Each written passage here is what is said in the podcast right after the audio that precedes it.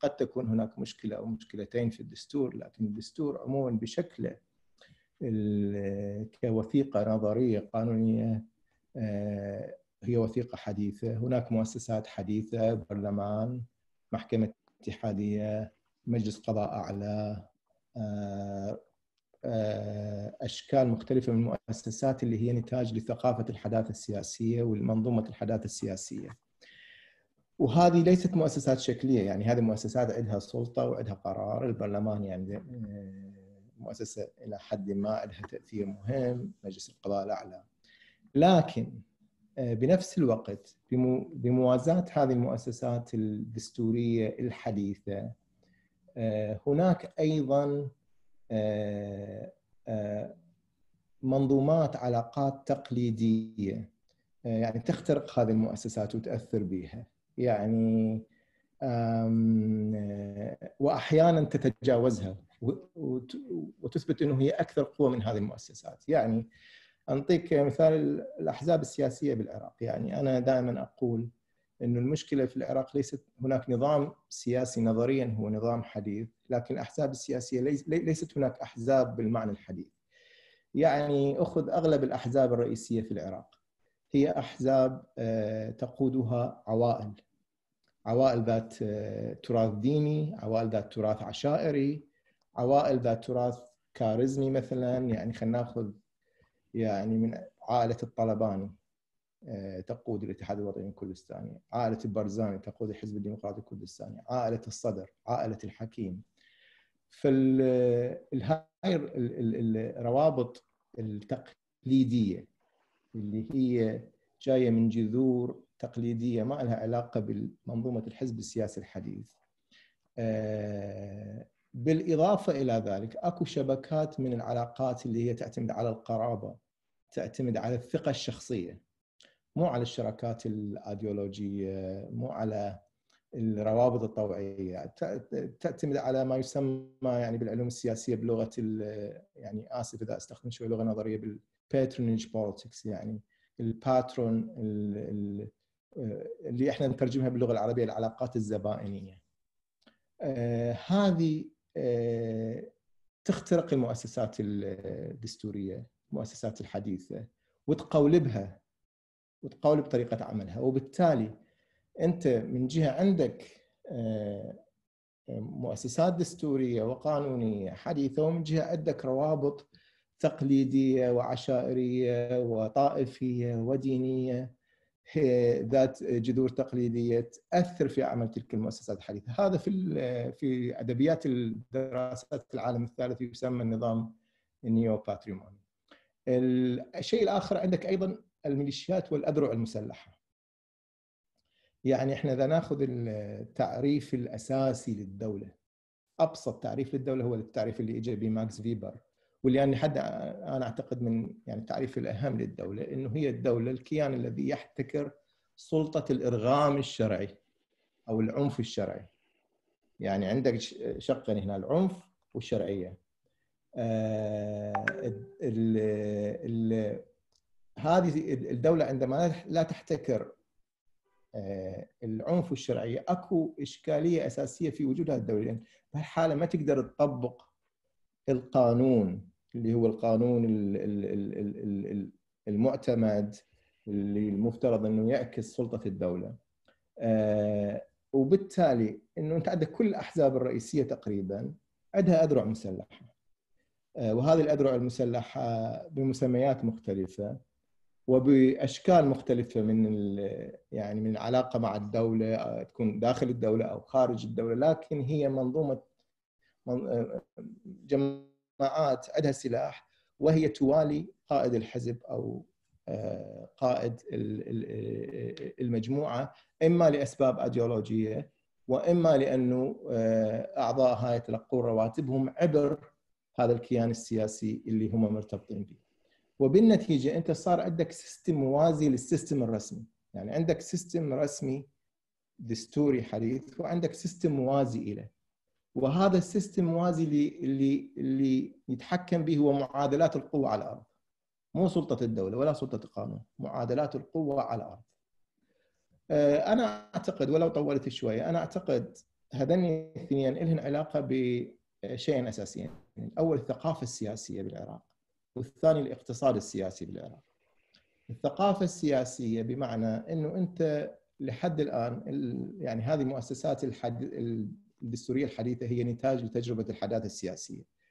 لكن بالعراق وبأغلب دول العالم الثالث ما ما تم قطع شوط كامل باتجاه الحداثة السياسية، يعني ما ترسخت هاي الروابط الطوعية اللي تقوم على التضامنات الطوعية. يعني البراغماتية يعني اللي نشوفها في منظمات المجتمع المدني مثلا. يعني مثلا في في بلدان الغربية عندك مثلا منظمة مجتمع مدني معنية بقضية المناخ التغير المناخي وتحاول إنه تعمل لوبي في سبيل توعية الناس وتوعية صانعي القرار بقضيه بخطورة التغير المناخي. هذول أعضاء أعضاء هذه الجماعة هذه المنظمة مو هم وأخو واحد أخو الثاني أو ابن عمه أو يرتبطون بعائلة معينة أو علاقات قرابية معينة لا هذول إجماعهم مشترك. يعتقدون انه يعني يعتقدون بخطورة موضوع التغير المناخي لازم إنه يشكلون هذه الروابط للضغط بهالاتجاه. إحنا مؤسسات المجتمع المدني لا زالت ضعيفة والروابط الطوعية الحديثة ما زالت غير ناضجة. والأحزاب السياسية هي نموذج الحداثة السياسية، يعني إحنا بالعراق الآن في نقد قوي للأحزاب، أنا أقول لا إحنا لازم نفرق بين الأحزاب وبين الظاهرة الحزبية. في العراق ليس هناك أحزاب. في العراق هناك مثل ما قلت تجمعات عائلية زبائنية. آه، موضوعها الأساسي هو انتزاع الموارد من الدولة وتمويل الشبكات اللي مرتبطة بها بحيث يعني أنت ما تعرف شنو الاتجاه السياسي لهذا الحزب، الاتجاه الفكري لهذا الحزب يعني.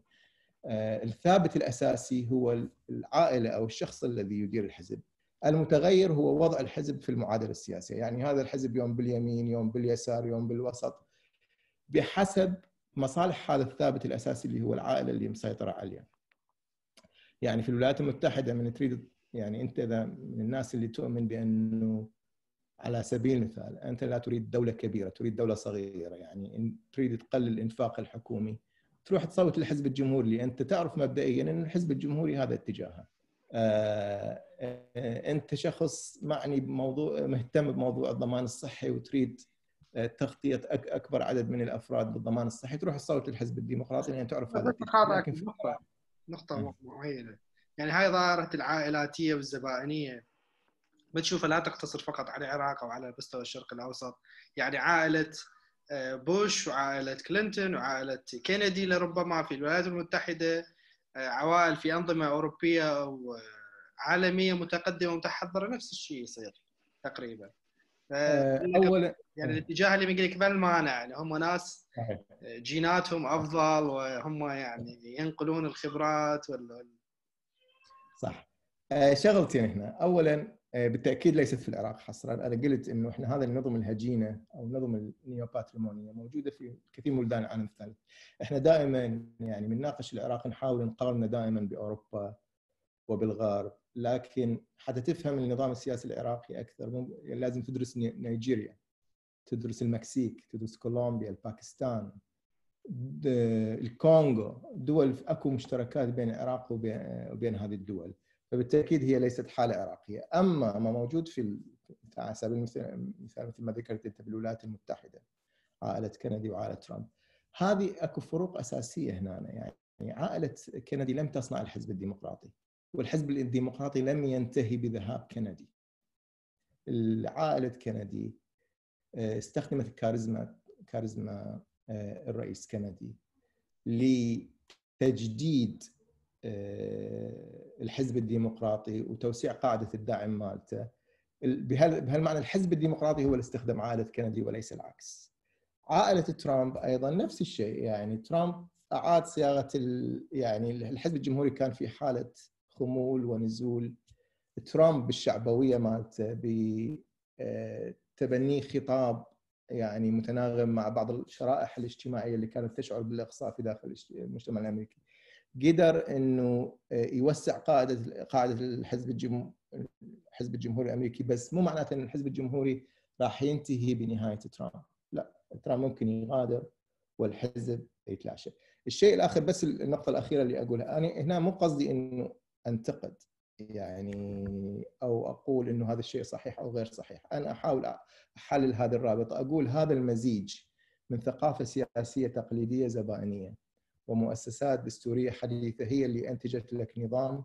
أنا سميته بنظام الهجين. مشكلة النظام الهجين إنه هاي هاي التوازي بين آه خلينا نشوف منظومتين آه يضيع لك المسؤولية. يعني يعني من تقرا الدستور يحكي لك عن حكم القانون والحريات. آه، ومسؤوليات المؤسسات الدستورية بحماية المواطن وكذا. جميل جدا. ومن تسأل المؤسسات المعنية بهذا الشيء راح ينطوك هذا الخطاب. لكن على أرض الواقع هم لا يستطيعون لأن أكو نظام موازي وبنفس الوقت مخترق لهذه المؤسسات قادر على كبحها ومنعها من التحرك وفق ما يرسمه الدستور والقانون. وخلينا أتوقف هنا يعني طولت شوية جزيل الشكر دكتور. طبعا شكرا على هذه المقدمة التوضيح آه، النظام في العراق أو شكل الدولة في العراق. راح أنتقل للسيد بليغ أبو قلل آه، أستاذ بليغ أنت يعني آه، ربما دكتور حارث واكاديمي يعني أنت يعني تعمل في في في وسط المطبخ السياسي على احتكاك بالتيارات السياسية. فكيف تنظر إلى شكل الدولة في العراق من من من من هذا المنظور؟ آه، ونشوف إنه يعني أكو من يعني من 2003 لحد الآن أو من 2004 من من بداية آه، التصويت على الدستور. وللآن هو إحنا نشوف أكو دستور نظريا موجود أكو تطبيق أو أو شكل مختلف للدولة على أرض الواقع. يعني أكو تباين كبير بين ما موجود في في في هذا الكتاب وما بين ما ما تفعله الدولة وما تمارسه السلطات في العراق. شلون تشوف شكل الدولة أستاذ نبيل بسم الله الرحمن الرحيم. اولا تحية لك وشاكر هذه الدعوة الكريمة وتحية للدكتور حارث أستاذنا اللي شرفنا وإحنا دائما حقيقة نستفيد من عندك كثيرا. ونستفيد من هذه النقاشات الفكرية. آه، قبل قضية الدولة طبعا آه، دكتور حارث يعني آه، استعرض أشياء مهمة قد تجدني مضطر أن أعلق على بعضها. خصوصا فيما يتعلق في الأحزاب العائلية بأن شخص منتمي إلى حزب له رمزية عائلية. أنا مقتنع بها وأدافع عن وجهة نظري في ذلك ولا أنفي وجهة النظر الأخرى. آه، ابتداء الأحزاب دكتور ياسر كالقوانين هي بنت بيئتها آه، لا يمكن لأي حزب أن ينشأ في بيئة مخالفته بشكل كامل. البيئة العراقية هي بيئة بنيت على الرمزية ليست الرمزية الحزبية فقط بل الرمزية العشائرية الرمزية الدينية وخصوصا في هذا مجتمعنا من كردستان العراق إلى الفاو. فبالتالي نشوء أحزاب عائلية سواء كانت هي من أسست الحزب أو هي من أثرت في الحزب كما تفضل دكتور حارث في قضية عائلة كندي وغيرها. هذا أمر طبيعي ما دام الأمر تابع لحرية الناس في اختيار ما يريدون. اليوم لا أحد يجبر طرف على حساب آخر أن تنتمي إلى حزب عائلي. هناك أحزاب آه، ليست أحزاب آه، عائلية موجودة في الساحة وتعمل ولديها جمهورها ولديها قواعدها الشعبية وتختلف في القوة والضعف من منطقة إلى أخرى. وأنا يعني أعترض على بين قوسين أحزاب عائلية. أنا أقول ليست أحزاب عائلية أحزاب رمزية تعتمد الرمزية إما الرمزية العائلية إما الرمزية الدينية إما غيرها. وإلا الآن مثلا إحنا في الحكمة. ليس كل شخص من سادة الحكيم أو سيد عمار لا يمثل عائلة الحكيم كل عائلة الحكيم. هو يمثل جزء من هذه العائلة وجزء من هذه الرمزية. آه، يستفيد من البعد التاريخي البعد المرجعي البعد العائلي ولكن هو لا يدعي أنه يقول هو أنا أمثل عائلة الحكيم بالكامل.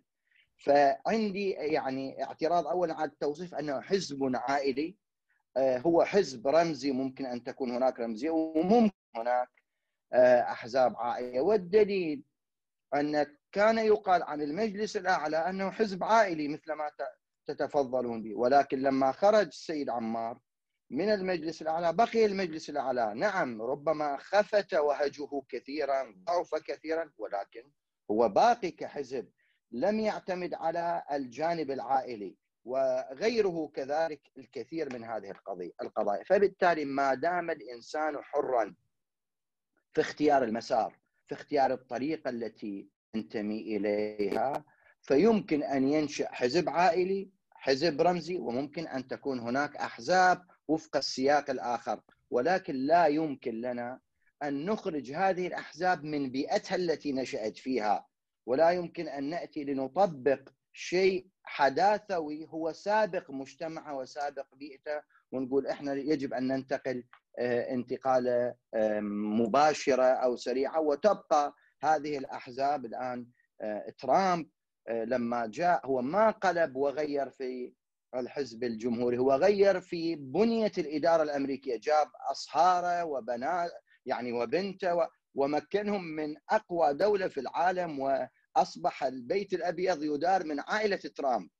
هذه أيضا خلينا نشوفها بعض الأحيان ليست القضية متعلقة بالعراق ومتعلقة بالديمقراطية وغيرها من القضايا التي نراها حزب العدالة والتنمية اللي هو حزب يدعي الليبرالية أو المدنية أو شيء من القبيل مع الجذور الإسلامية أبناء آه، يعني أردوغان أو أصهارة أو غيرهم أحزاب الهندية العريقة اللي نراها. فبالتالي ليس الأمر خطأ ناقشني في السلوك أنا أتفق معك في هذا المسار. وناقشني هل هذا الحزب يطبق أن القانون الذي وضع له أم لم أم لا يطبق؟ إذا كان بليغ ومن منتمي للحزب يؤمن بأنه هذا حزب قائم على الرمزية.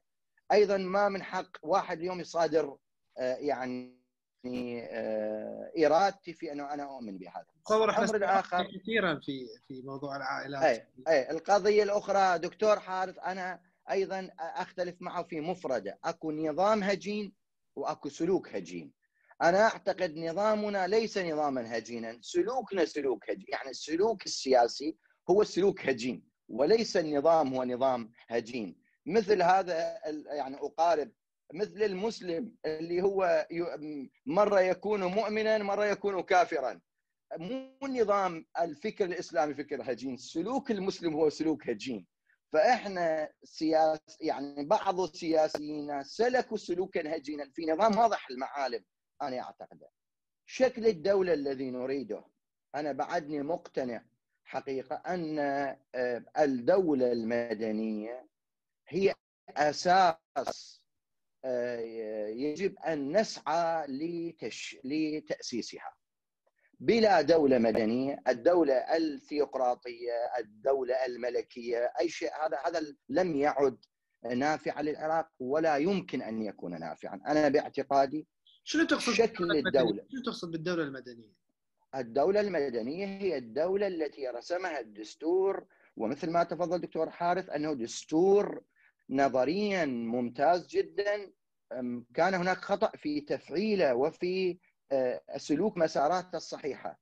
الدولة المدنية دولة المؤسسات الدولة التي تحفظ الحريات الدولة التي تحفظ الخصوصيات التي لا يتم التجاوز فيها على حرية الإنسان. ويشعر كل مواطن عراقي أن له الحق في هذه الدولة وأنه مصان حقوقه ومصان آه، في كل تفاصيله. دولة المؤسسات باختصار هي الدولة المدنية. هذا دستورنا أنا أعتقده هو دستور مدني متطور يحتاج إلى تطوير ويحتاج إلى تغييرات جذرية أنا يمكن أن أشرحها. فرق بين مصطلح أنه دولة مدنية ودولة علمانية لو شوفوا نفس الشيء. أنا حقيقة ما أريد أدخل في ال ال يعني لا لا لا لا ما أريد أدخل في قضية المداقه اللفظية أو المصطلحية. أنا أقول الدولة المدنية هي دولة المؤسسات التي فيها فصل كامل بين المؤسسات التشريعية والقضائية والتنفيذية. الدولة التي تحفظ الحريات وفق ما جاء في دستورها. هذا هو اللي أنا أعتبره الدولة المدنية. أما أي شيء في الدستور يقول لك الإسلام هو الدين الدولة الرسمي. نعم ما هو أنا أرجع دولة مدنية عزيزي أرجع أقول عزيزي الآن هذه الدولة المدنية أنت تعرفها أنها لا هوية دينية لها أنت تعرفها هيك بهالطريقة. خلي أفهم ما هو تعريف الدولة المدنية. هل هي التي لا دين لها لا تعترف بأن لها دين؟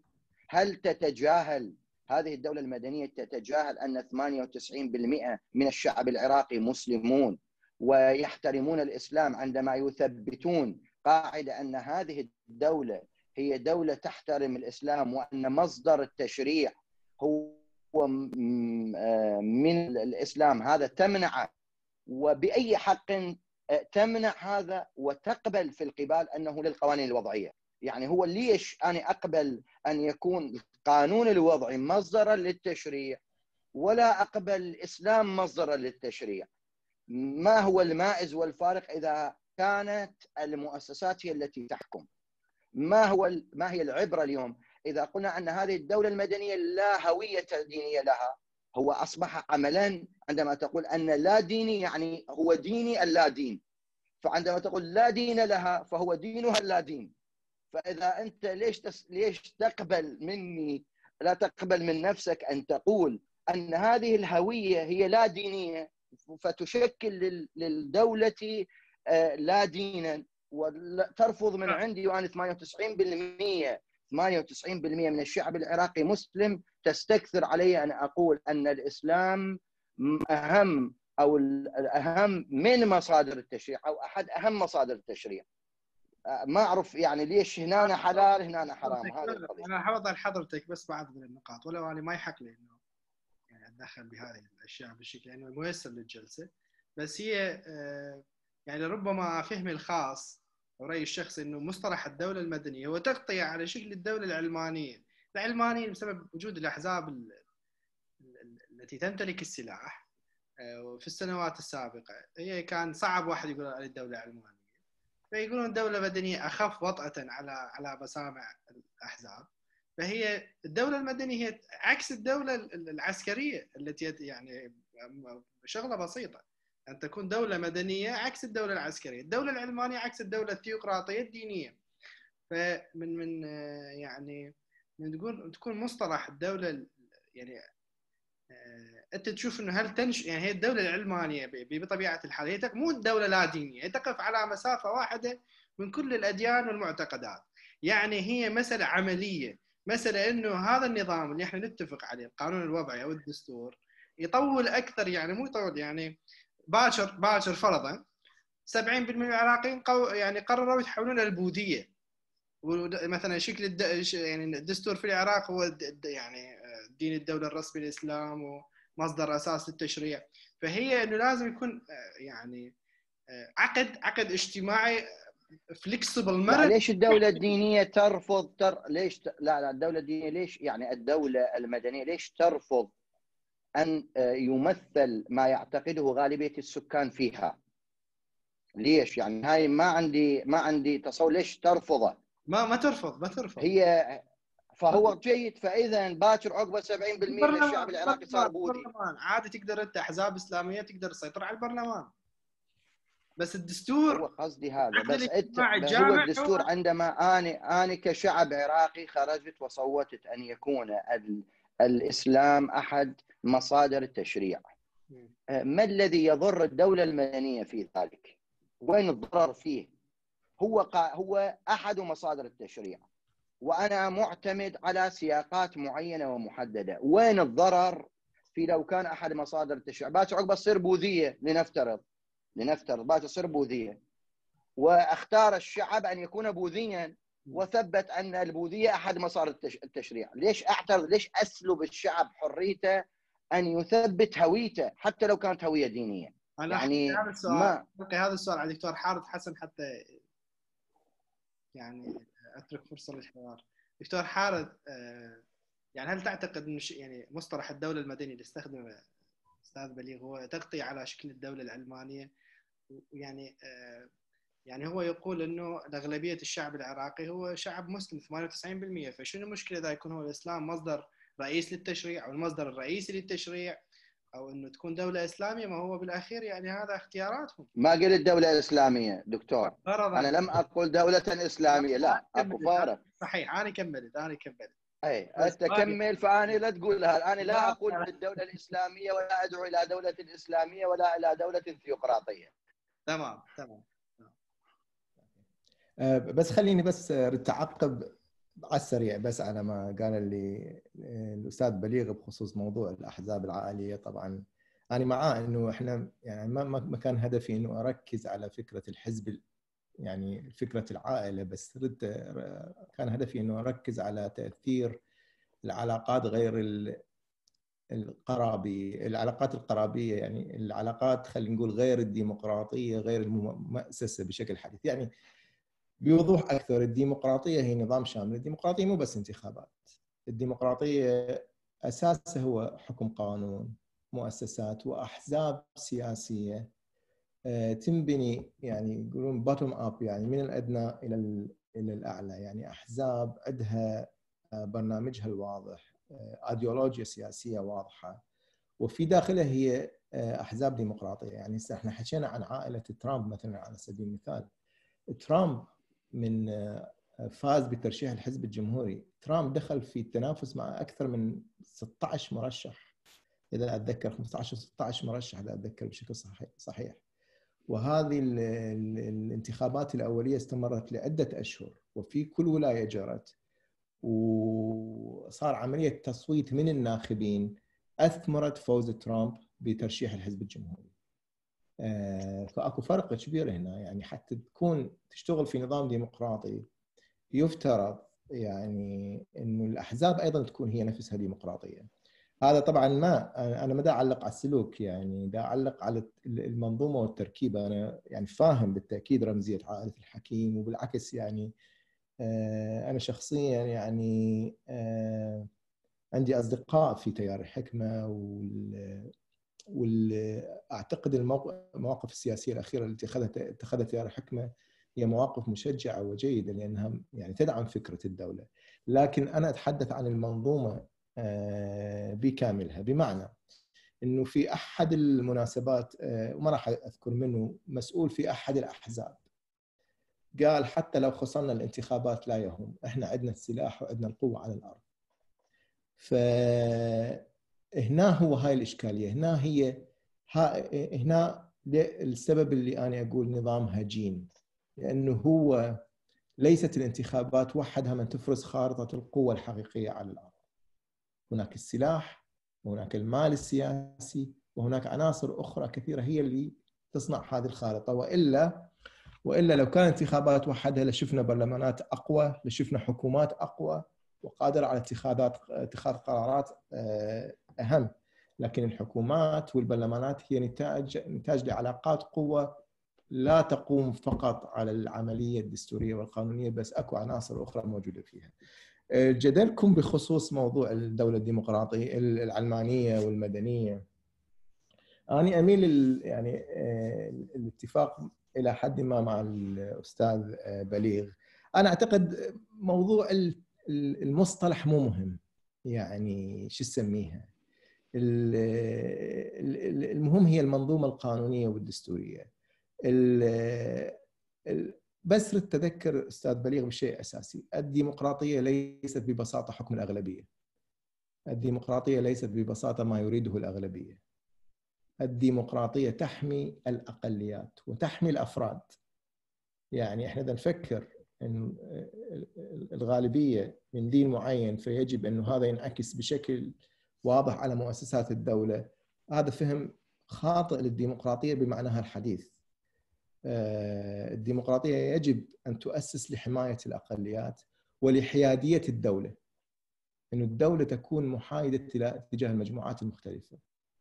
آه، الدولة ليس لها دين يعني لا يكون لديها دين محدد. مفهوم مفهوم أنه من تصنع القانون أو من تصنع تشريعات معينة أكو اعتبارات أخرى يعني اعتبارات الثقافة الاجتماعية السائدة اعتبارات المنظومة الدينية السائدة.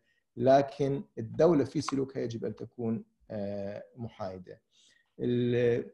النقطة اللي أريد أثيرها هنا عن العلمانيه العلمانيه ترى ترى العلمنه هي حقيقة تاريخية هي ظاهرة تاريخية يعني آه، أكثر مما هي مفهوم ومصطلح.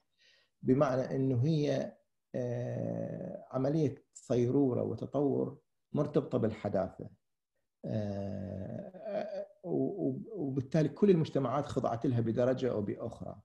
أهم ما في العلمنة أهم ما في العلمنة هو آه، ما يسميه ماكس فيبر بال differentiation بالتمايز بالتخصص. خلي أستخدم مفهوم التخصص. بمعنى شنو اجى ويا العلمنة؟ اجى ويا العلمنة إنه الفصل بين آه، آه، مجال القانون مجال الدين ومجال السياسة ومجال الاقتصاد ومجال الثقافة. أصبحت هذه مجالات كلها منفصلة عن بعضها. يعني رجل القانون متخصص بالقانون آه، رجل السياسة يشتغل في السياسة الطبيب يشتغل في الطب الاكاديمي يشتغل في الجامعات. صار نوع من الانفصال بين التخصصات الاجتماعية المختلفة. سابقا كان رجل الدين يحتكر هذه الأشياء. رجل الدين كان يتحدث في الدين يتحدث في السياسة يتحدث في الثقافة. كان الإنتاج الثقافي اغلبي أغلبيته هو إنتاج ديني ويصنع القانون. أهم ما جاءت به العلمنة كظاهرة تاريخية هو الفصل بين هذه الحقول. فشوف حتى يعني إحنا في بلداننا يعني المدرسة الحديثة هاي المدارس اللي كنا رحنا لها هذه مدارس هي تعبير عن العلمنة لأنه هذه مو مدارس دينية هذه مدارس تدرس علوم وضعية. القانون المحاكم الحديثة هذه أيضا من نتاج العلمنة. الإنتاج الثقافي اللي هو مو إنتاج ديني هذا أيضا من إنتاج العلمنة. فالعلمنة هي صيرورة صارت في كل مجتمعاتنا. محاولة أنا أعتقد الإسلام السياسي يعني هدفه الأساسي هو تحويل الدين إلى ايديولوجيا آه، يعني وهنا في جدال كبير ما أريد أدخل به لكن الإسلام السياسي يريد أن يلغي هاي حالة التخصص والتمايز. يريد يحول السياسة والثقافة والمجتمع إلى منظومات تابعة للدين أو في تصوره هو للدين. آه، فهو بشكل من الأشكال يعني آه، محاولة لمقاومة ظاهرة تاريخية أساسا موجودة اللي هي ظاهرة العلمنة. آه، بعد يعني ما ما أريد أروح زايد قول لي أنت أنا بس أريد أعقب على شيء واحد أو أسألك سؤال في في هذا الخصوص. يعني أنت قلت إنه ديفرنشيشنز وفصل يعني علمك كظاهرة تاريخية فصلت بين التخصصات. هل هذا يعني سؤال هل هذا يعني إنه رجل الدين مثلا ما يقدر يكون آه، سياسي يكون عضو مجلس نواب أو يكون طبيب. يعني آه، إحنا يعني يعني فهمك فهم حضرتك للعلمانية هو إنه آه، وضع حاجز بين بين التخصصات أي إنه مثلا رجل الدين اللي هو طبعا تدور حول هذه المسألة. ما يقدر يكون سياسي أو يكون ممثل عن الشعب. يعني يعني رجل الدين من يصبح سياسي يجب أن آه، يعني يستمد شرعيته ودوره من كونه سياسي مو كونه رجل دين يعني من تجمع الاثنين يعني فضاء فضاء فضاء رجل الدين هو غير فضاء رجل السياسي. من رجل الدين طبعا هذا ما معناته إنه رجل الدين يجب أن لا يكون له رأي سياسي، لا من حق رجل الدين أن يكون له رأي سياسي بالتأكيد. آه، لكن القصد إنه لا يمكن أن تستمد أن تستفيد من منزلتك الدينية لتحويلها إلى رصيد سياسي. إذا يعني إذا إذا أريد أعبر أكثر بوضوح أكثر يعني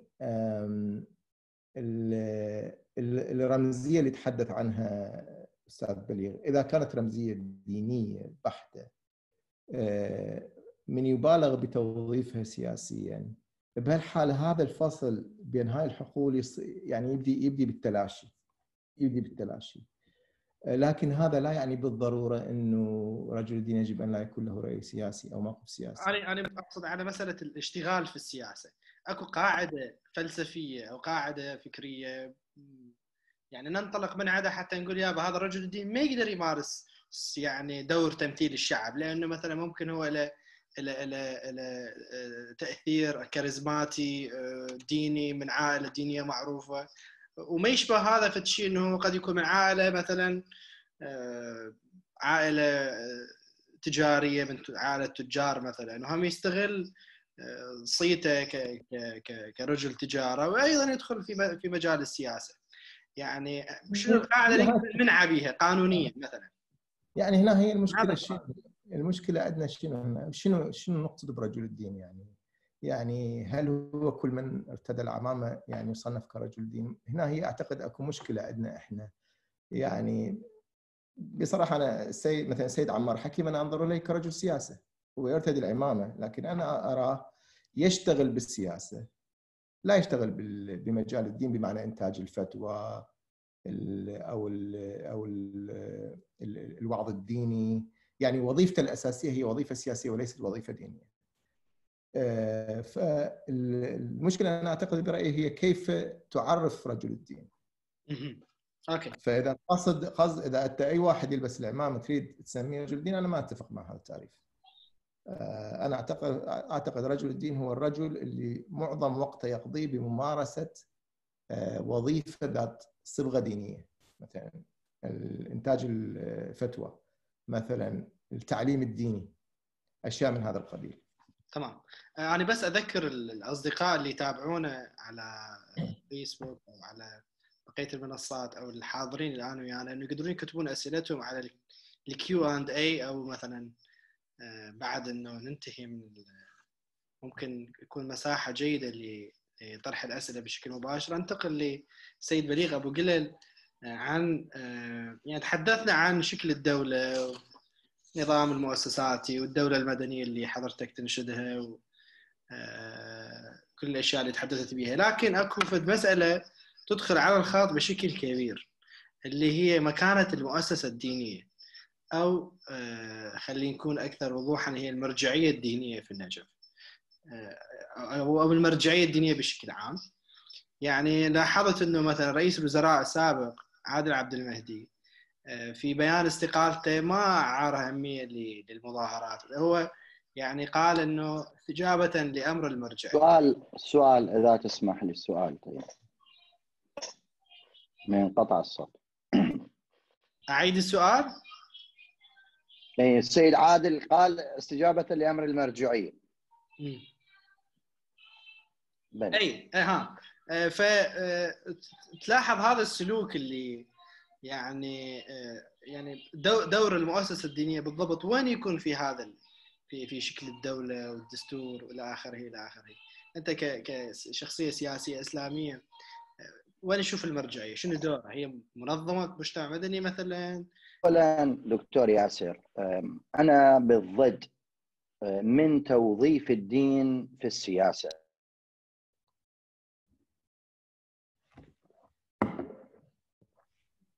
تمام سمعك أستاذ. قطع.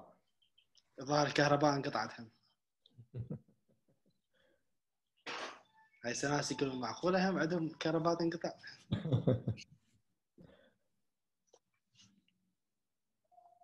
آه، أنا راح أنتقل لدكتور حارث بين ما يرجع لنا أستاذ بليغ آه، دكتور شلون نشوف مو يعني وضع أو مكانة المؤسسه الدينية في النجف أو المراجعيه الدينية اللي هي لها التأثير الأكبر وين نشوف آه، دورها في هذا ال... في في كل هاي التفاصيل؟ أه والله هذا هم سؤال مهم آخر. أه يعني هو تعرف أنا جيتكم وين تأخذون آه. هذا. رجع أستاذ بليغ يلا أنا أتنازل.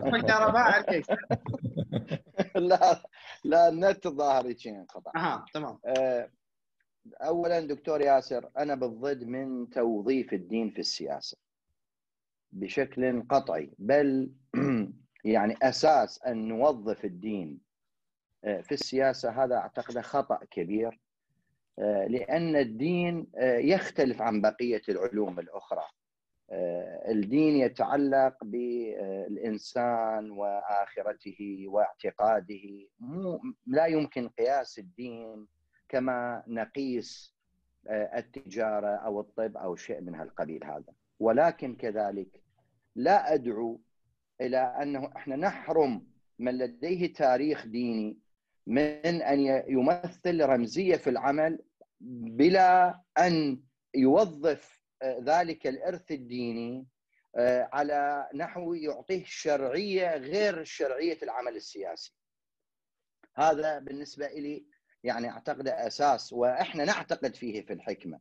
إحنا عندنا نعتز بالتاريخ، نعتز بالإرث ولكن لا نوظف هذا الإرث بنحوه بأساسه الديني بمساره الديني على أن نقول أن ما ننطلق منه نحو الناس وما نعبر عنه هو يستند إلى آه، شرعية دينية. هذا أنا اعتقده آه، أساس في عملنا ونمشي به. هذا اولا.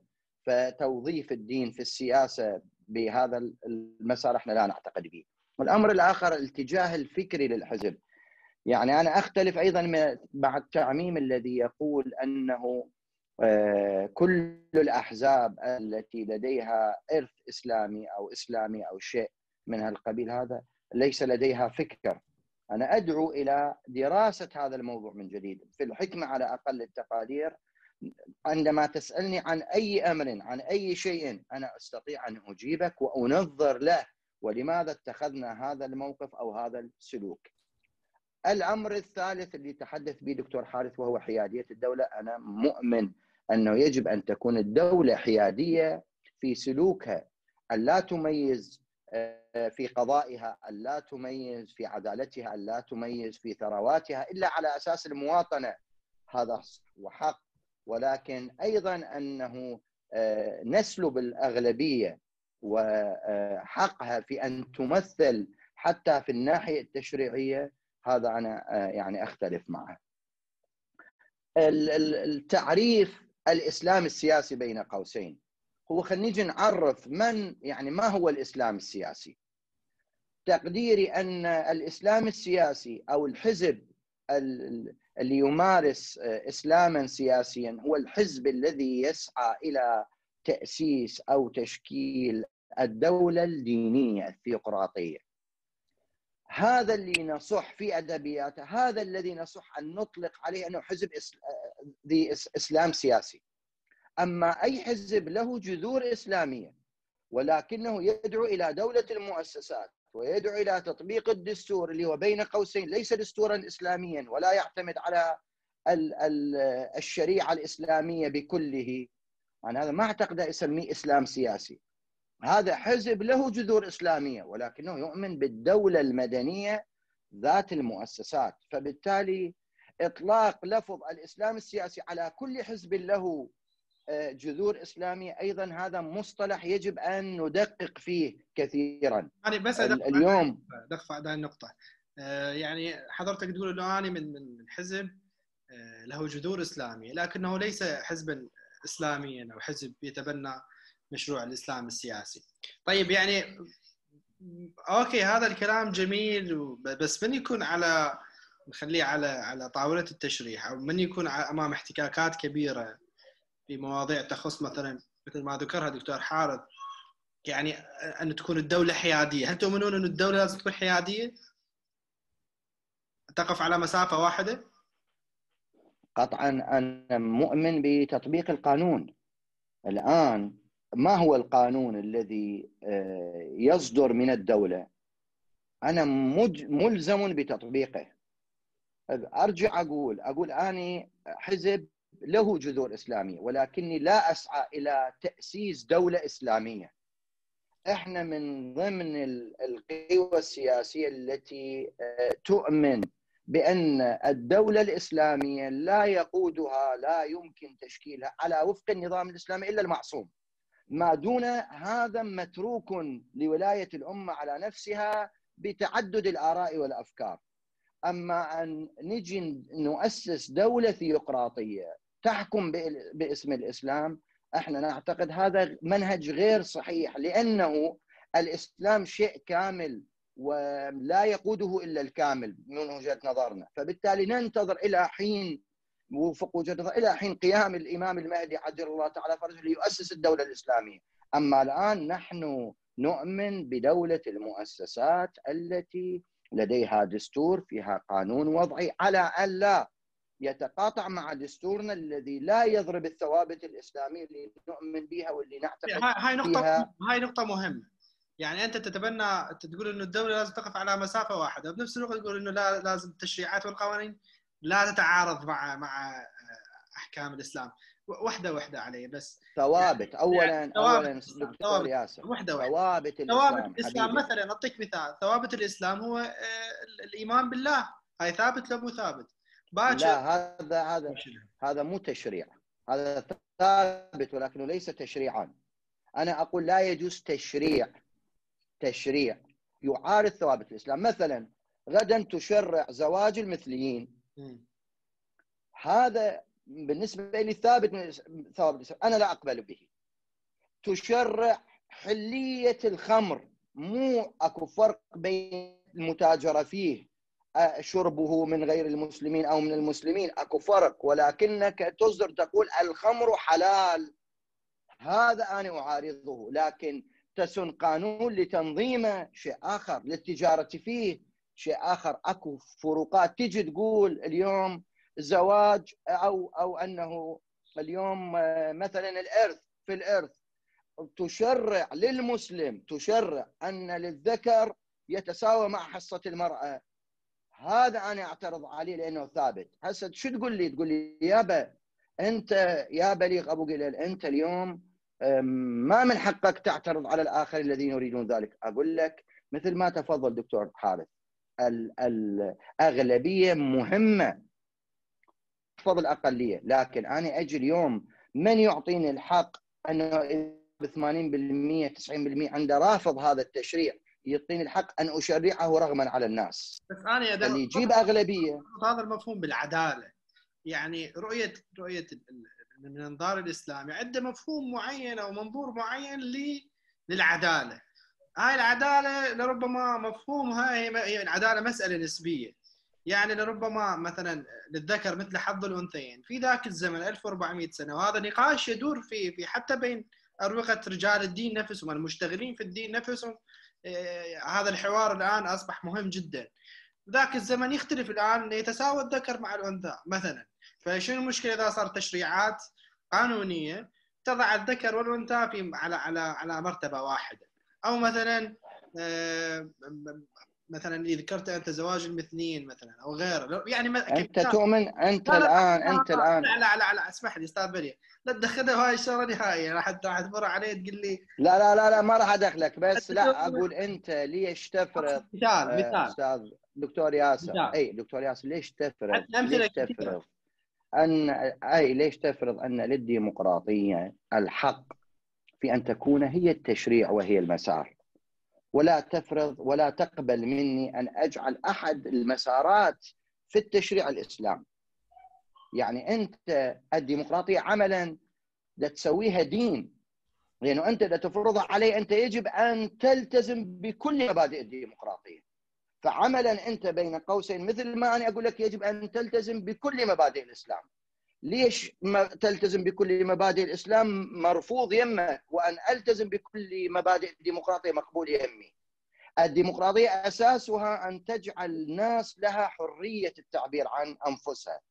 فلذلك إحنا نعتقد اليوم ما أجي أقبل اليوم ما أطالب في فرنسا مثلا أن يكون للذكر مثل حظ الأنثيين لأنه الفرنسيين لديهم غالبية لا تؤمن بذلك. فأنا ملتزم بمبادئ الديمقراطية. واليوم أنا ملتزم بمبادئ الديمقراطية لما جيت وقلت أنه ال- الاسلام احد مصادر التشريع ليش؟ لأن 98% يؤمنون بذلك. فبالتالي أنا ما غدرت المبادئ الديمقراطية الحقيقية. أنت تشوف تيجي تقول لي لا والله إلغي هذا الكلام. ويجب أن الديمقراطية يجب أن لا تضع الدين. أقول الديمقراطية ما تقول لا تضع الدين. الديمقراطية بحكمها حكم الأغلبية مع عدم مع حفظ الأقلية. وأنا هذا مارسه ما أنا جابر المسيح اليوم ما جابر المسيحي أن يأتي في قوانين الشخصية أو في قوانين الوضعية أن يحتكم إلى الإسلام، ما جابر هذا الكلام. ولا قايل له هذا ولا أقبل. مثل ما أني في فرنسا مجبر على أن أخلع حجابي في المدارس لأن القانون الفرنسي يجبرني على مغادرة حرية الدينية.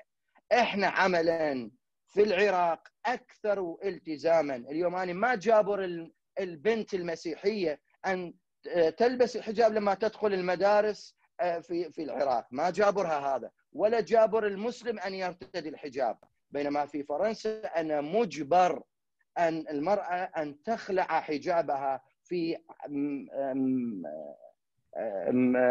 نظام أنتم تقولون أنه نظام ديمقراطي. فعملا أنا مارس الديمقراطية. أنا راح أسأل سؤال كلش مهم. اشوفه مهم. آه إنه هاي التغيرات اللي تتحدث عن هذا الشكل الحداثوي لتيار الحكمة هل جاء لأنه أنتم قعدتوا أنت وسيد عمار ومثلا فهد الشمري والآخرين قعدتوا بيناتكم سوا وقلتوا والله إحنا لازم يعني نغير ونسوي في شكل حداثة. ولو هذا ما فرضته عليكم المرحلة.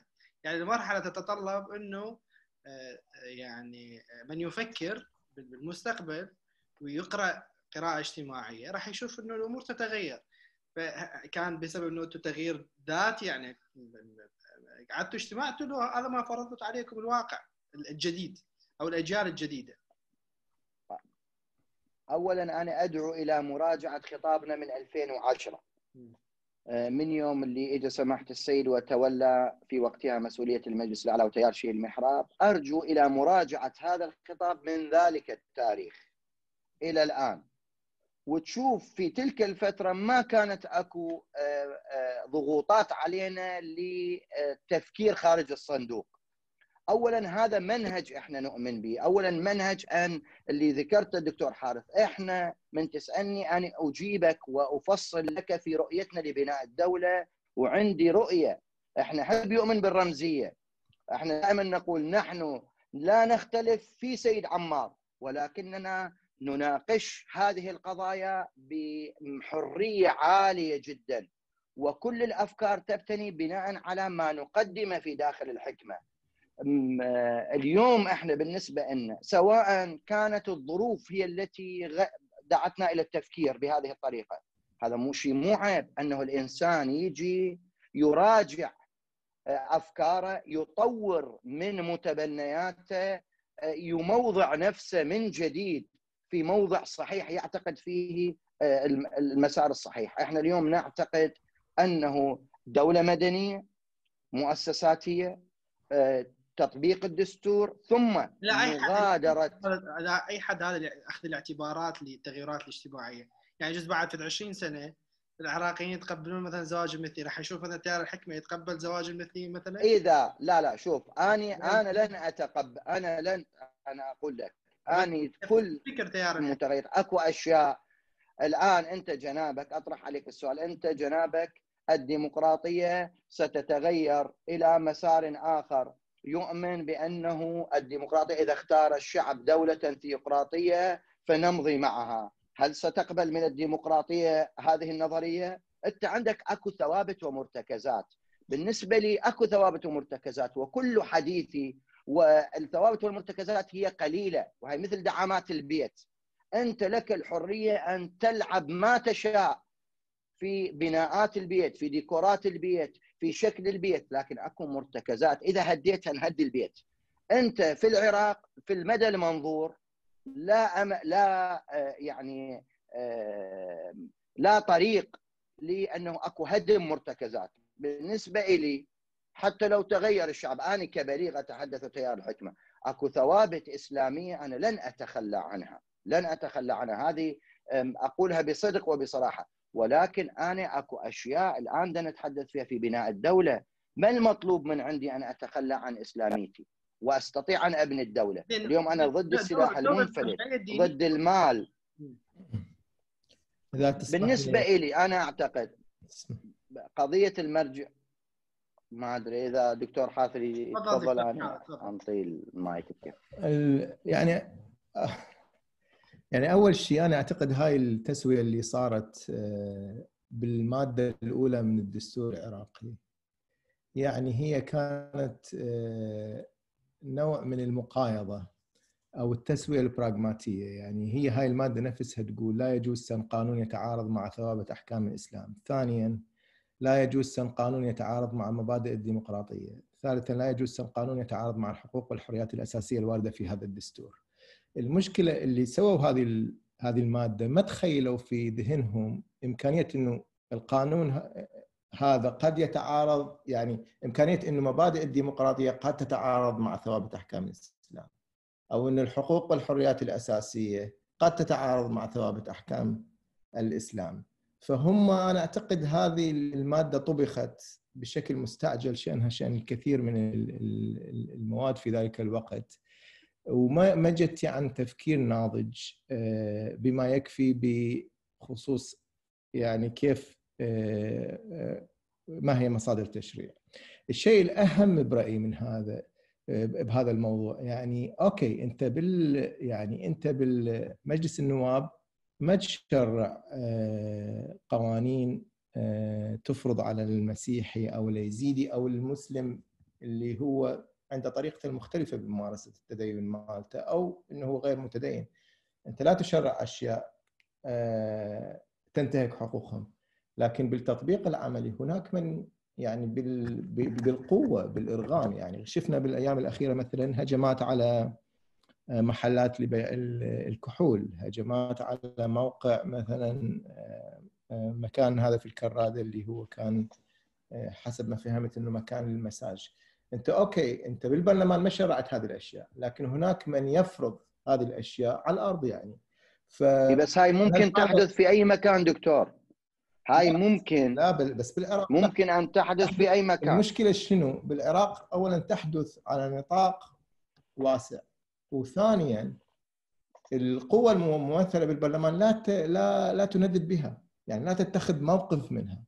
يعني ناهيك أكو قوى أكو قوى إحنا نددنا وغيرنا ندد. ولحد هاي اللحظات نقول بالضبط.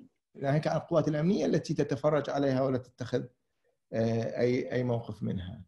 آه، مع ذلك أنا أعتقد إنه أنا معاك إنه مصطلح الإسلام السياسي يعني باشكالياته هواية.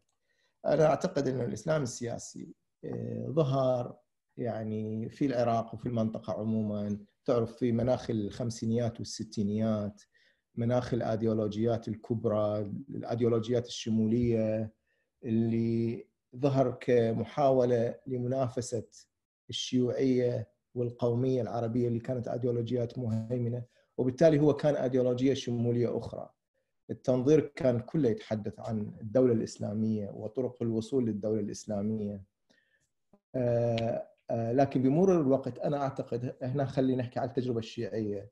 صار عملية آه، تحول آه، إلى حد ما هو تحول براغماتي بس أيضا تحول فرضته الوقائع الجديدة. يعني التجربة تجربة التجربة الإيرانية مثلا فرضت على الكثير من الإسلاميين الشيعة مثلا مراجعة منطلقاتهم الفكرية. آه، الشيء الآخر إنه نهاية الحرب الباردة وانتصار الديمقراطية الليبرالية بالتسعينيات أيضا فرضت على الإسلاميين إنه يتبنون الخطاب الديمقراطي أيضا آه، باعتباره النموذج الديمقراطي هو أصبح هو النموذج المنتصر والنموذج الطاغي. الشيء الثالث إنه بعد 2003 يعني الإسلاميين قدموا إلى العراق معظمهم من خارج العراق يمكن باستثناء التيار الصدري آه، وما كانوا هم القوة الأساسية على الأرض. يعني كانت هي بالنهاية التغيير صار من قبل الولايات المتحدة. وبالتالي هم عرفوا إن هم يعني لم يقوموا هم بالتغيير السياسي حتى يفرضون الأيديولوجية السياسية مالتهم. عرفوا انهم بحاجة إلى يعني التعامل مع التوازنات الموجودة على أرض الواقع. وبنفس الوقت إنه طبيعة المجتمع العراقي عندك قوى قومية كردية وعندك قوى سنية. وفي إطار فلسفة الفلسفة اللي طغت هي تعرف فلسفة المكونات والطوائف والإثنيات. فالإسلاميين الشيعة أصبحوا يتصرفون بوصفهم شيعة أكثر مما هم إسلاميين. يعني من منطلق هوياتي أكثر مما هو منطلق آه، ايديولوجي مع ذلك أنا وما أحكي هنا عن تيار الحكمه تحديدا أنا أعتقد إنه هذا التكيف مع التجربة الديمقراطية آه، ما تحول بشكل واضح إلى تأصيل تأصيل في في ايديولوجيته وفي فكر هذه القوى الإسلامية. هو مجرد تكيف براغماتي والشيء الأهم أيضا يعني هسه إحنا نحكي عن الديمقراطية لكن يعني الطريقة اللي أنا وصفت بها النظام السياسي العراقي يعني آه، هو أبعد ما يعني ما ممكن إنه نقول عليه نظام ديمقراطي. الان النظام السياسي في العراق لا يوجد حكم قانون. آه، لا توجد حماية للأفراد. آه، لا توجد حماية للحقوق. بسهولة ممكن إنه أن يتم يعني مجموعة مسلحة ان تقوم بهجوم على جماعة أخرى وتظل هي بدون مساءلة. وبسهوله ممكن انتهاك حريات الأفراد. الأستاذ بليغ تحدث كثير عن موضوع الأغلبية والأقلية. أنا أعتقد في الفلسفة الديمقراطية الأساس هو الفرد. يعني إحنا عندنا هاي المنظور المنظور الجماعاتي إنه الناس هم لازم ينتمون إلى مجموعة وهذه المجموعة هي اللي آه، تفرز الممثلين مالتها. وبالتالي إذا كانت هاي المجموعة هي مجموعة الأغلبية فالممثلين مالتها اللي يمثلوها هم اللي يتحدثون باسم الأغلبية. لكن ماذا عن الفرد؟ يعني النظام الديمقراطي بحاجة إلى الفرد. يعني آه، حرية الفرد في اتخاذ خياراته واتخاذ آه، يعني يعني سلوكه الخاص ومعتقده الخاص وطريقة تفكيره الخاصة. هذه ما موجودة أيضا بالعراق. ف وأنا أيضا هنا ما أقول تيار حكمة لكن أحكي عن حالة يعني موجودة وده نشوفها بشكل مستمر الآن بالفترة الأخيرة. هذا الاعتداء على الحريات هذا الفرض أفكار معينة بالفضاء العام. أفكار وصور وشعارات معينة بالفضاء العام. آه، الانتهاك آه، حق الآخرين بالاختلاف. هذه كلها موجودة على أرض الواقع. مو بالضرورة تشرع بالبرلمان لكن هي موجودة على أرض الواقع. زين دكتور بس خليني أنا أقفز لسؤال كنت محضر له بس آه، يعني في في في ظل هذا الواقع اللي تحدثت فيه حضرتك آه، ما الحل؟ تشوف إنه الانتخابات القادمة ممكن يعني تصنع أرضية مناسبة لتصحيح هذه الأشياء لإعادة الدولة إلى مكانتها، اعاده القوانين وسطوتها على أرض الواقع. آه، تشوف أكو أمل في الانتخابات القادمة؟ ربما هذا السؤال يخلي الجلسة شوي أكثر ارتباطا بالواقع. يعني أنا أعتقد إنه آه الانتخابات القادم يعني البديل هو بين سيء وأسوأ. آه، الانتخابات القادمة آه، هي خيار السيء. لأنه الخيارات الأخرى البديلة هي أسوأ منه. شنو اللي شنو عندك؟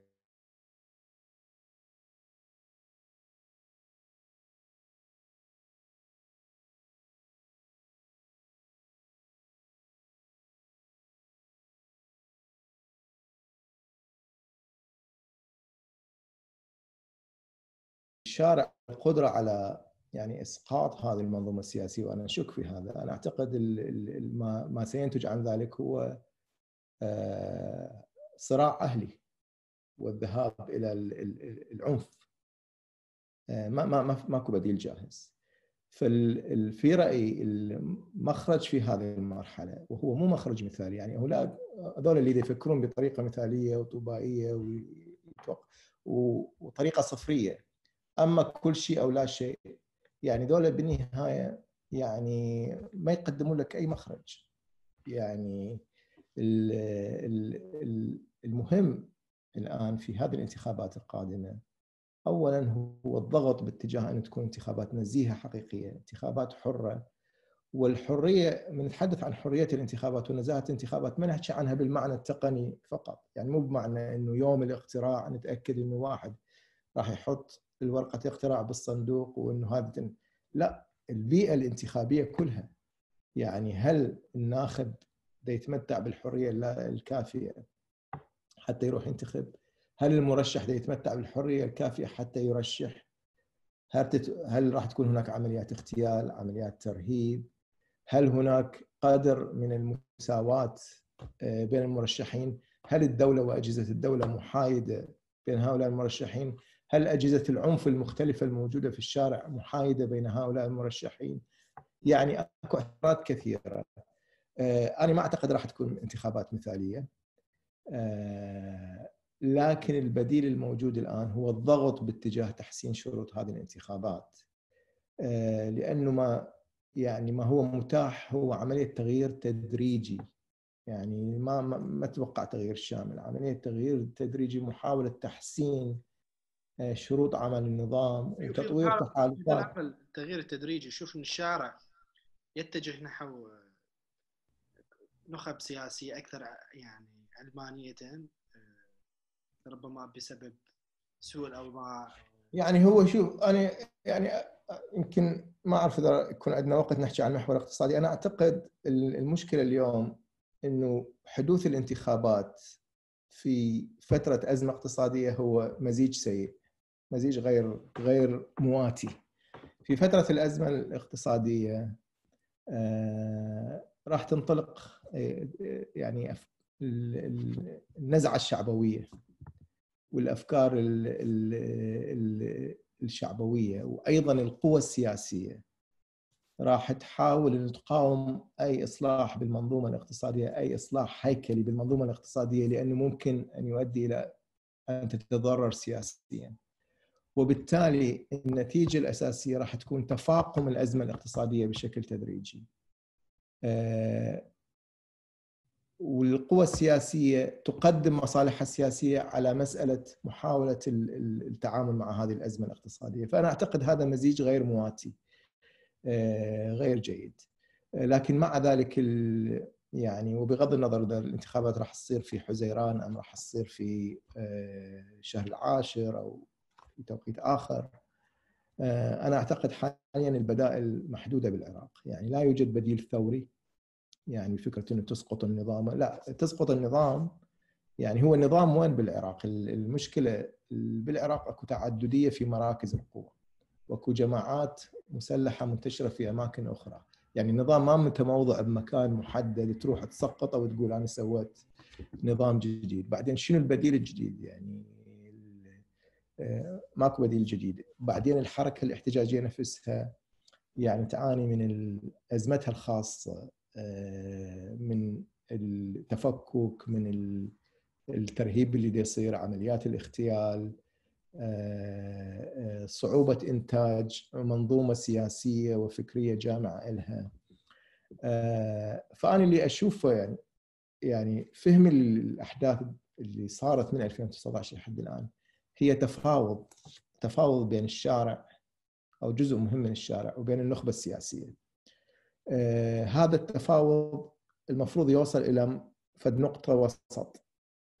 وهذا التفاوض تتحكم بتوازنات قوى يعني كل ما الشارع كان أقوى كل ما كان وجود المتظاهرين أكثر كثافة بالشارع كل ما شعرت الطبقة السياسية بأنه أكو تهديد حقيقي لها هذه الطبقة السياسية راح تكون مستعدة تقدم تنازلات يعني تتذكر الطريقة اللي صدر بها قانون الانتخابات بشكل سريع أو استقالة عادل عبد المهدي في فورة الشارع.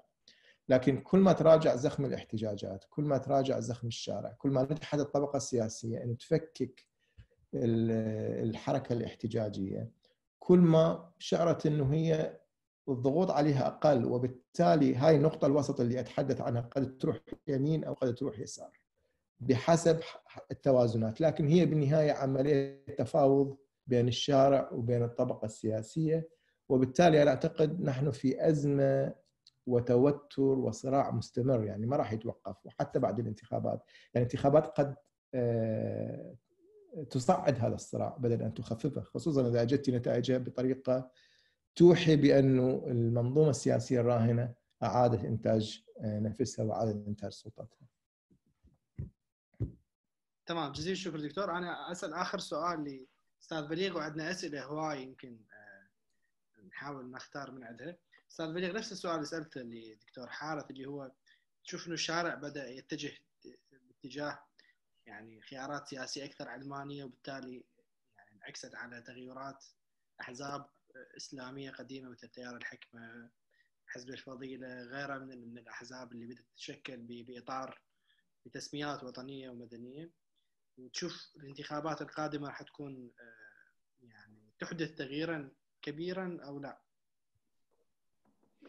أنا اولا آه، أشدد على أن تجربتنا من 2010 لو تروح تراجعها إحنا شكلنا تجمع الأمل وما كانت هناك احتجاجات وما كان هناك تراجع للطيف الإسلامي بالمعنى العام ولا كان أي شيء آخر وأسسنا تجمع الأمل ومشينا. ويوم أنبثقت الحكمة في 24 7 2017 كانت القوى الإسلامية في أوج قوتها. وطلعنا وسمينا تيار الحكمة الوطني ما سميناه تيار الحكمة الإسلامي.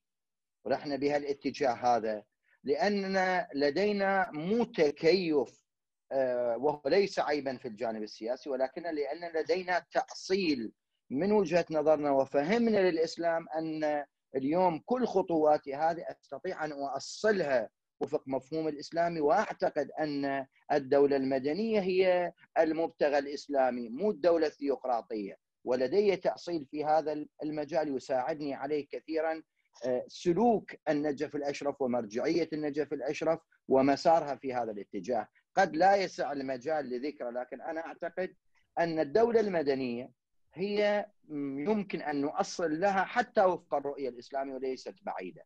في جانب آه، قضية التأصيل عفوا سؤالك في قضية الخيارات أنا أعتقد اولا الانتقال حتى من الاسوء إلى السيء هو ليش هذا نسميه؟ هو لنقل انتقال من مرحلة سيئة إلى مرحلة أخرى آه، أفضل مما سبق، هي أفضل مما سبق، نعم ليست هي الطموح، ليست هي المنى، ليست هي ما نريده، ولكن خلي دكتور حارث يسعفني وهو أفضل مني في هذا المجال أن عمر بناء الدول بعد دكتاتوريات آه، طويلة الأمد بعد آه، عدم وضوح رؤية الدولة يحتاج إلى وقت طويل جدا، هذه أمريكا أمامنا 230 عام من الديمقراطيات، طلع ترامب يشكك في نزاهة الانتخابات ويشكك في السلوك ولحد الآن مشكلة لديها عميقه في قضية العنصرية وغيرها.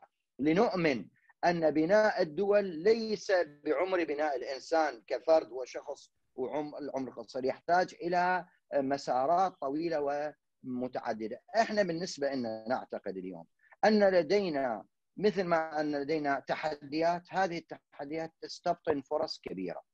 أعتقد ما جرى من حراك في تشرين ما جرى من قانون انتخابات جديد ما جرى من مفوضية جديدة من مزاج شعبي جديد من استعادة لشبابنا. والآن لولا هذه الاحتجاجات لما كانت هذه الندوات أصلا ولا ما كان دكتور ياسر مكي وغيره من اخواننا يأخذ مساحته ونأخذ نحن مساحتنا أكو تغييرات جذرية في المجتمع حصلت وهي تغييرات إيجابية وليست تغييرات سلبية مطلقا. فلذلك خلينا نشوف هذا الجانب. نعم نحن أمام تحديات. إحنا نعتقد في الحكمة أنه يجب إحنا ما عندنا دولة بالمعنى الحقيقي لحد هذه اللحظات. وما ذكره دكتور حارث من حالات هو نتيجة ضعف الدولة. روح قوي الدولة ستنتفي هذه القضايا كلها. نشاط الجماعات المسلحة لأن الدولة ضعيفة. وكلما قويت الدولة ضعفت تلك الجماعات. ولذلك إحنا عندما نقول يجب التمييز بين قوى الدولة وقوى اللا دولة شلون؟ مو على أساس الإدعاء لا على أساس من هي القوى التي تنتعش وتقوى عندما تقوى الدولة. هذه قوى دولة. ومن هي القوى التي تقوى وتنتعش بضعف الدولة؟ هذه هي قوى اللا دولة. فلذلك إحنا أمام ضعف الدولة نتيجة هذه الحالات. إحنا ندعو إلى تقوية الدولة. قناعتنا أنه لا يمكن المضي بدولة قوية من دون عقد سياسي عقد سياسي اجتماعي جديد نطرحه. العقد الاجتماعي الذي تم تأسيسه في 2005 ما بات صالحا لهذه المرحلة. يحتاج إلى تطوير إلى تغيير. وتغيير في ثلاث مفاهيم إحنا نعتقدها اولا إحنا لازم نروح إلى تحويل العراق إلى دولة. وفق ثلاث أشياء. إحنا عندنا مشكلة في آه، وحدة العراق عندنا مشكلة في سيادة العراق عندنا مشكلة في ديمقراطية العراق. ذني الثلاث أشياء. إذا استطعنا أن نؤسس لها بشكل جديد وفق عقد اجتماعي جديد هذا أمر مهم. هذه الانتخابات يجب أن تكون مدخل مثلما آه، قيل إحنا تحدثنا وقبلنا المرجعية العليا تحدثت وقبلنا الآن دكتور حارث تحدث. إذا لم هذه الانتخابات ليست غاية بحد ذاتها هي وسيلة لإحداث توازن جديد. وصلت الفكرة أستاذ بليغ بس أنا هنا هنا بس نقطة أخيرة هنا نقطة أخيرة. حتى لو كانت الخلطة هذا مثل أكو طباخ مثل اكله عندك هي نفس المواد ولكن أكو طباخ يمزجها بطريقة مختلفة. مع تغييرات في الأوزان تغييرات الأوزان ليست تغييرات غير مؤثرة مؤثرة. فلذلك المعادلة القادمة إن لم تكن معادلة دوله معادلة مختلفة لن تنتج لنا شيء جديد. فلذلك نحن ندعو إلى أن هناك سيحدث تغييرات في توازنات القوى وندعو إلى خلطة جديدة هذه اللي عبرنا عنها وطرحناها إحنا في معادلة التحالف العابر للمكونات وعدنا أيضا تنظير وتأسيس له ونعتقد هو في مسار بناء الدولة وإنتاج شيء جديد ومعادلة جديدة تماهي ما حصل في حراك نعم. تشرين والمتغيرات الجذرية الحاصلة. نعم بس سؤالي مثلا أنتم تطرحون طرح سياسي جديد، طرح حديث وعصري، تشوفون إنه مثلا الحركة الاحتجاجية آه، أو أو حتى لو جزء من هذه الحركة الاحتجاجية. تقتنع بتغييراتكم اللي تجروها على على على منظومتكم السياسية وعلى على منظومة الأفكار والطروحات اللي تطرحوها هل الأغلبية الصامتة اللي هي خرجت في مظاهرات ولربما يعني افتراضي هذا إنه هي جازعة من من وساخطة على حكم الأحزاب الإسلامية تقتنع بخطابكم وتأثر يعني بالانتخابات الجاية؟ يعني يعني اولا إحنا اقنع إحنا إحنا أقنعنا الناس في 2014 في 2010 عندما لم نشارك في الحكومة الثانية للسيد المالكي أقنعنا الناس وقلبنا المعادلة وبعد ما كنا 16 مقعد حصلنا 31 مقعد بعد ما كنا 500 ألف صوت حصلنا مليون و250 ألف صوت لأن سلوكنا كان صحيح. طينا صدقية للناس. إحنا الآن نجي نقول نقول نقول للناس راقبوا أفعالنا وأداءنا. اليوم أستاذ ياسر ليش ناس وثقت بك أنت المدني مو أنت يعني الشخص النوع؟ وطتك صوتها لما رحت تحالفت مع جهة إسلامية وما قالوا لك خالفت المبادئ.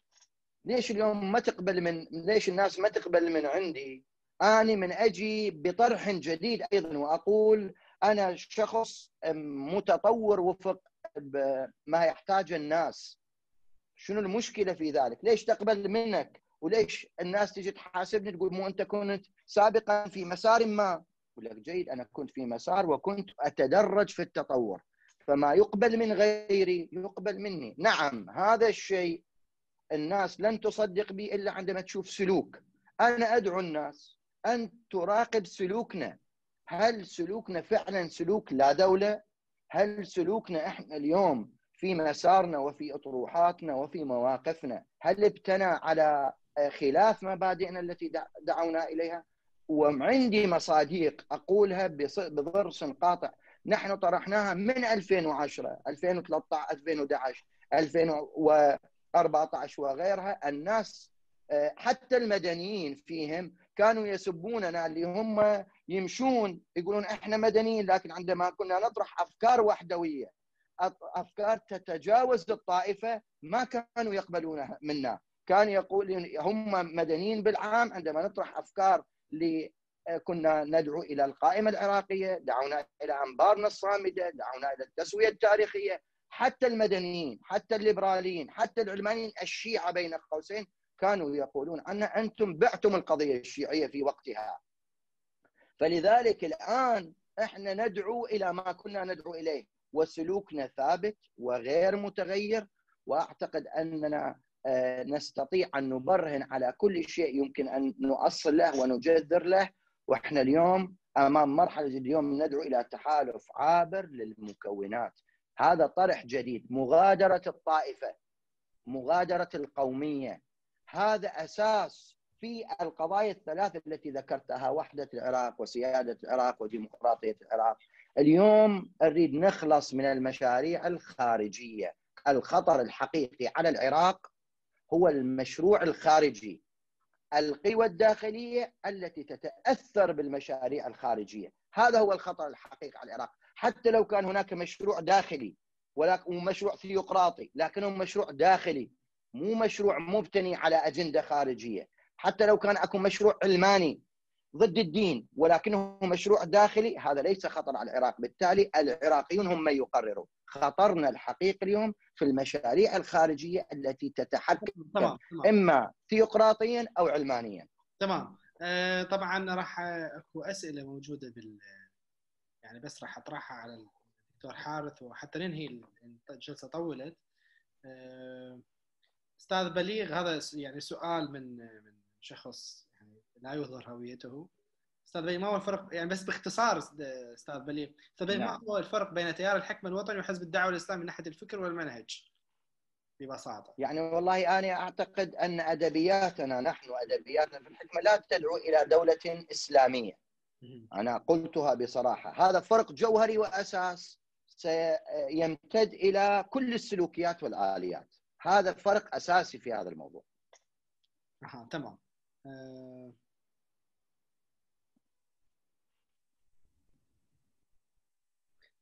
زيد عبد الهادي أه... سؤال لأستاذ بليغ.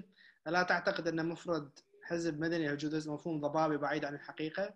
ربط مفردة إسلام مع الاسم الدعوة الإسلام المجلس الأعلى الإسلامي معناها ضمن تبني أن الإسلام دين ودولة وأن ما تصدره من تصدره من خطاب مدني هو التناغم مع متطلبات المرحله مع متبنى عقائدي فكري.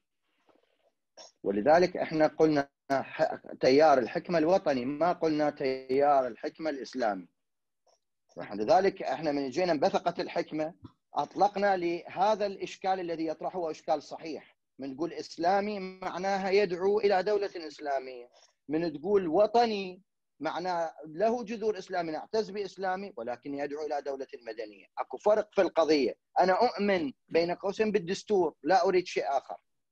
أوكي، سؤال آخر هم من شخص مشهور.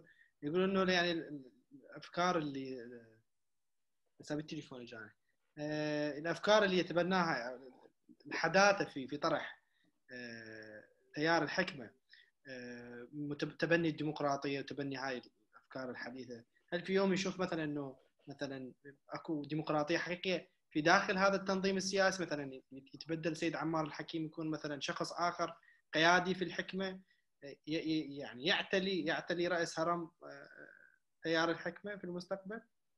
في المجلس الأعلى تركه سيد عمار والآن إلى رئيس المجلس الأعلى. والناس اختارت أن تأتي مع سيد عمار. يعني سيد عمار ليس مفروضا علينا. إحنا مو مفروض علينا. سيد, سيد عمار يدخل انتخابات وتصوت له الهيئة العامة ومن حق أي شخص أن يصوت بالضد من سيد عمار. ماكو جبر في هذه القضايا. انتخابات المكتب السياسي الآن هو الحزب العائلي شنو يعني؟ آه، دكتور ياسر معناه أنه المفاصل كلها فيها عوائل تتحكم مثل الملكية. وإحنا اليوم عندنا في المكتب السياسي اثنين من آل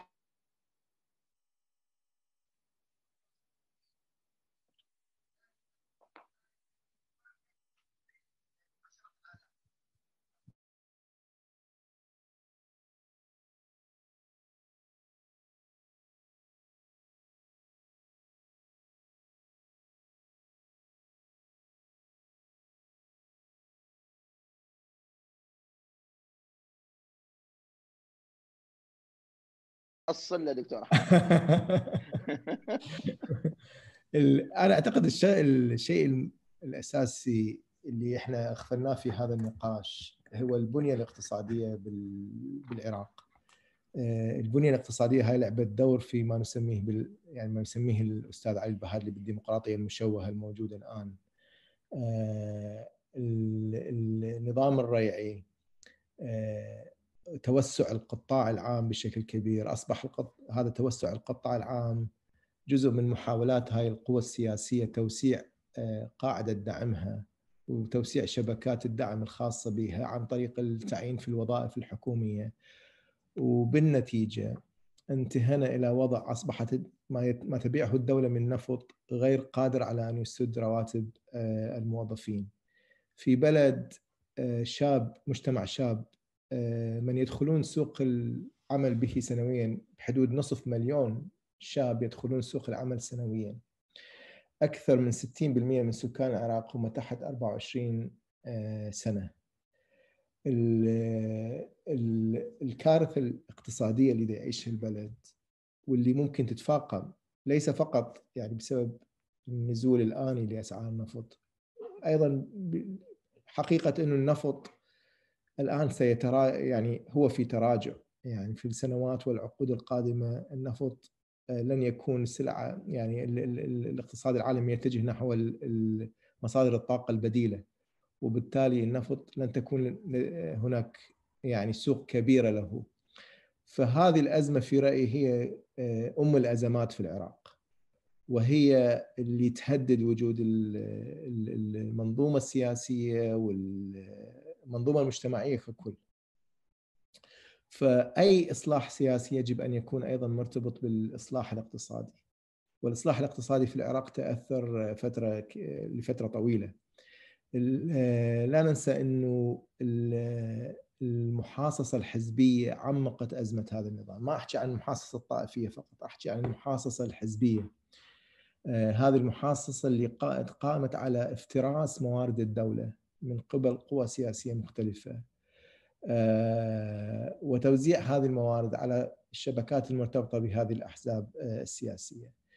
بالنتيجة الآن أصبح لديك آه، أغلب أغلبية مجتمعية تزداد بشكل مستمر بحكم التضخم الديموغرافي لا تستفيد من موارد النفط وأقلية تحاول أن تحافظ على وضعها وتقاوم أي تغيير وتقاوم أي توزيع أكثر عدالة للموارد. فالعقد الاجتماعي المستقبلي يجب أن يستند على إعادة النظر بصيغة النظام الاقتصادي بالعراق. الشيء الآخر أنا لا أرى أي عقد اجتماعي ممكن من ناحية علاقة الدولة بالمجتمع بدون أن تستوفي الدولة تعريفها الأساسي وهو أنه هي الكيان الذي يحتكر العنف الشرعي يعني وهنا هذه مسألة مهمة ليس العنف فقط العنف الشرعي يعني أن الكيان الذي يحتكر سلطة تطبيق القانون على أن أن تكون هناك شرعية لهذا الكيان يعني الناس تقبل بالدولة باعتبارها الطرف الذي الحكم في في الصراعات الاجتماعية، الطرف الذي له التخويل المطلق باستخدام آه، القوة لفرض القانون.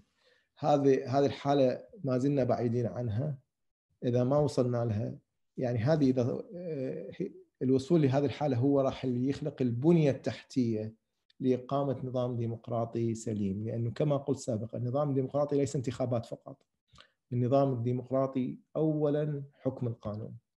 بدون وجود حكم قانون لا تتوقع وجود آه، نظام ديمقراطي ولا تتوقع بالنتيجة وجود عقد اجتماعي سليم.